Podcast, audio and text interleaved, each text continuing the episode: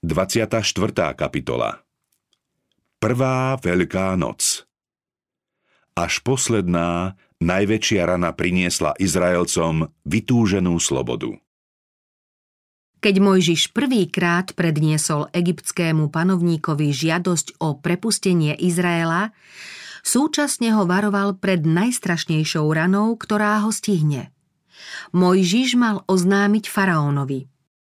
Takto hovorí hospodin. Izrael je mojím prvorodeným synom a povedal som ti, prepusť môjho syna, nech mi slúži. Ty si sa však zdráhal prepustiť ho, preto zabijem tvojho prvorodeného syna. Aj keď egyptiania Izraelcami opovrhovali, Boh ich poctil tým, že si ich vyvolil za strážcov svojho zákona. Keďže ich zvláštnym spôsobom požehnával a uprednostňoval, medzi národmi zaujali prvé miesto, ako by boli prvorodeným synom medzi bratmi. Rana, pred ktorou Mojžiš faraóna vystríhal hneď na začiatku, mala ho postihnúť ako posledná. Boh je trpezlivý a milosrdný. Starostlivo dbá o bytosti, ktoré stvoril na svoj obraz. Keby bola strata úrody a stát priviedla Egypt k pokániu, mohli mu deti zostať nažive. Tvrdošíný odpor voči Božiemu príkazu privolal na krajinu poslednú ranu. Faraón oznámil Mojžišovi, aby sa mu pod trestom smrti už neukázal. Vzdorovitému vládcovi bolo však treba oznámiť posledné Božie posolstvo. Preto Mojžiš znova predstúpil pred faraóna so strašným odkazom. Takto hovorí hospodin. O polnoci pôjdem prostriedkom Egypta a zomrie všetko prvorodené v egyptskej krajine, od prvorodeného faraónovho, ktorý má sedieť na jeho tróne, až po prvorodeného služobnej, ktorá je pri ručnom mline, ako aj všetko prvorodené z dobytka. Po celej egyptskej krajine bude veľké bedákanie, akého ešte nebolo, ani viacej nebude. Proti nikomu z Izraelcov nevyplazí jazyk pes, ani muž, ani hovedo, aby ste poznali, že hospodin robí rozdiel medzi egyptianmi a Izraelom.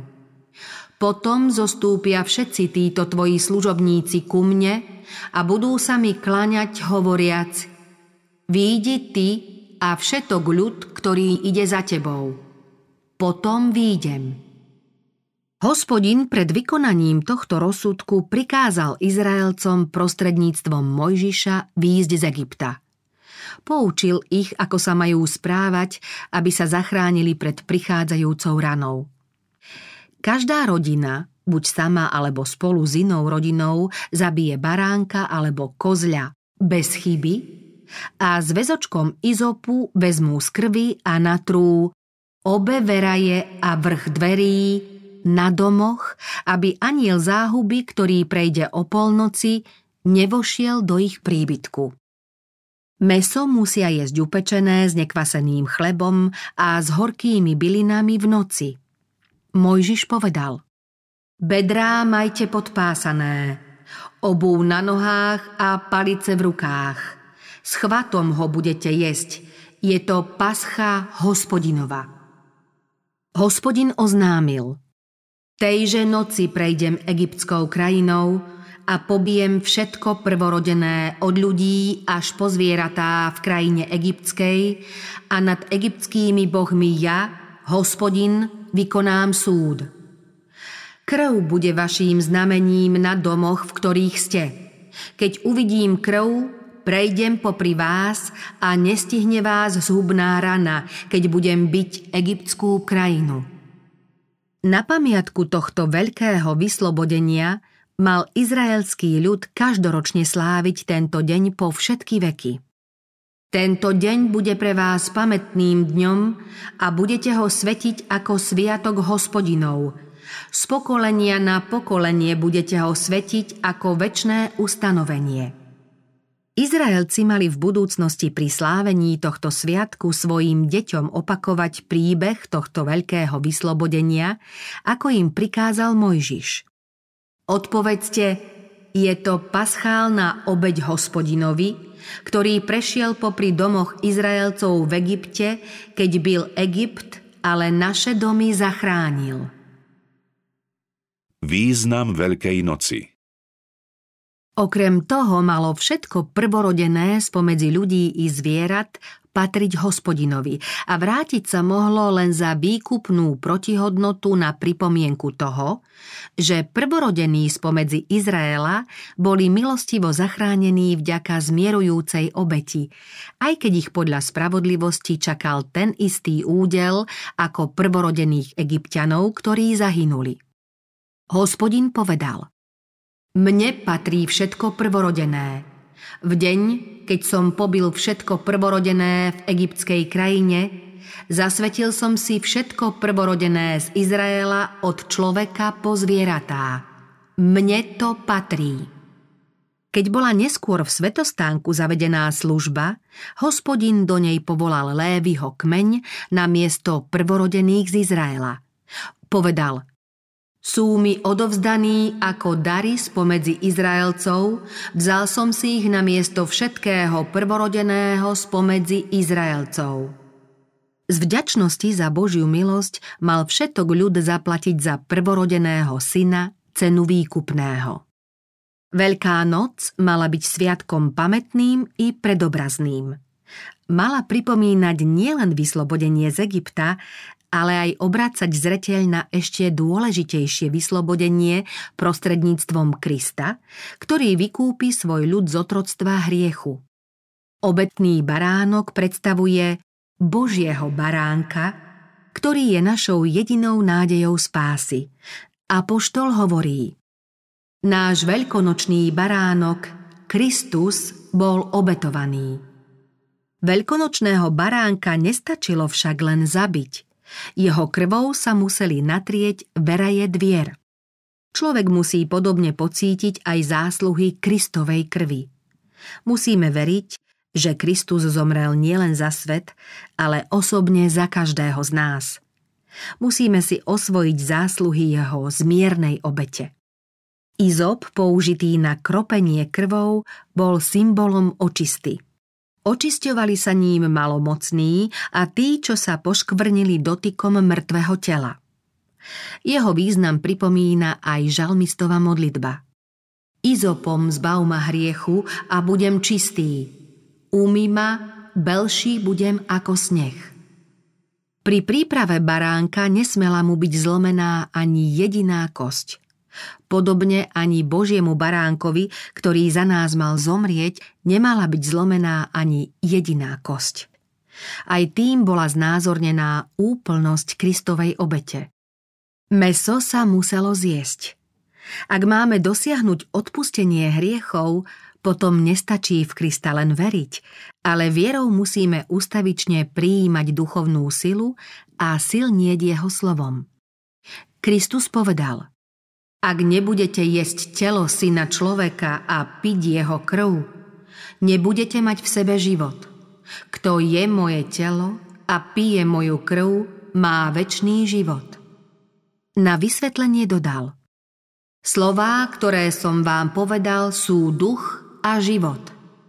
Ježiš prijal otcov zákon, v živote uskutočňoval jeho zásady – Prejavoval jeho ducha i jeho blahodarnú moc na človeka. Ján hovorí Slovo sa telom stalo a prebývalo medzi nami. A my sme uvideli jeho slávu. Slávu, akú má od otca jednorodený syn, plný milosti a pravdy. Kristovi nasledovníci musia mať podiel na jeho skúsenosti. Potrebujú prijímať Božie slovo a nechať sa ním celkom preniknúť, aby sa stalo hnacou silou ich ďalšieho života. Kristova moc ich len tak môže zmeniť na jeho obraz, aby z nich mohli vyžarovať božské vlastnosti. Musia jesť telo Božieho syna a piť jeho krv, inak v nich nebude život. Kristov duch a jeho dielo sa musí stať duchom a dielom jeho učeníkov – Izraelci museli jesť baránka s horkými bylinami. To im malo pripomínať trpkú porobu v Egypte. Keď prijímame Kristovo telo, máme to robiť skrúšeným srdcom a zvedomím svojich hriechov. Veľký význam malo aj jedenie nekvaseného chleba – Túto povinnosť zákon o Veľkej noci výslovne prikazoval a Židia ju v živote prísne dodržiavali, takže v dome sa v tomto sviatočnom čase nenašiel nejaký kvas. Podobne musia odstrániť kvas hriechu všetci, čo príjmú Kristovo telo a jeho život. Píše o tom apoštol Pavol korinskému cirkevnému zboru.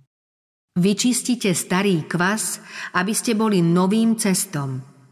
Veď bol obetovaný náš veľkonočný baránok Kristus. Preto slávme sviatky nie v starom kvase, ani v kvase zloby a neprávosti, ale s nekvaseným chlebom čistoty a pravdy. Skôr ako boli Izraelci oslobodení, mali osvedčiť svoju vieru v prichádzajúce veľké vyslobodenie. Museli urobiť krvavé znamenie na svojich domoch, museli sa aj s rodinami odlúčiť od egyptianov a byť vo vlastných príbytkoch. Keby Izraelci neboli splnili čo len jediný z daných pokynov, keby svoje deti neboli oddelili od detí egyptských, keby boli baránka síce zabili, no zabudli by jeho krvou potrieť veraje svojich dvier, alebo keby z ich domu ktokoľvek vyšiel, neboli by bezpeční. Ani úprimná viera, že vykonali všetko potrebné, by im na záchranu nestačila. Ktokoľvek by bol hospodinové príkazy zanedbal, aniel záhuby by musel zabiť jeho prvorodeného. Ľud mal prejaviť svoju vieru poslušnosťou. To isté platí aj o tých, čo sa spoliehajú na spasiteľnú moc zásluh Kristovej krvi. Mali by pochopiť, že v záujme istoty spasenia musia aj sami niečo urobiť. Pred trestom za prestúpenie nás môže zachrániť len Kristus. My sa však musíme odvrátiť a smerovať od hriechu k poslušnosti. Človek bude spasený vierou, nie záslužnými skutkami. Svoju vieru však musí dokazovať skutkami. Boh obetoval svojho syna ako zmiernu obeď za hriech. Zjavil svetlo pravdy, cestu života, poskytol možnosti, pomocné ustanovenia a prednosti. Na človeku je, aby teraz zužitkoval ponúknuté Božie spásne prostriedky, vážil si ich a používal ich, veril a poslúchal všetky Božie požiadavky. Keď Mojžiš Izraelcom opätovne pripomínal Božie opatrenia na ich vyslobodenie, ľud sa sklonil a klaňal. Obšťastňovala ich nádej na skoré vyslobodenie a pri pomyslení na prejavenú starostlivosť o ich skorý odchod a blížiacu sa odvetu utláčateľom cítili vďačnosť k svojmu láskyplnému osloboditeľovi. Mnohí egyptiania sa presvedčili, že izraelský boh je jediný pravý boh. Teraz v príbytkoch Izraelcov hľadali útočisko pred anielom záhuby, ktorý prejde krajinou.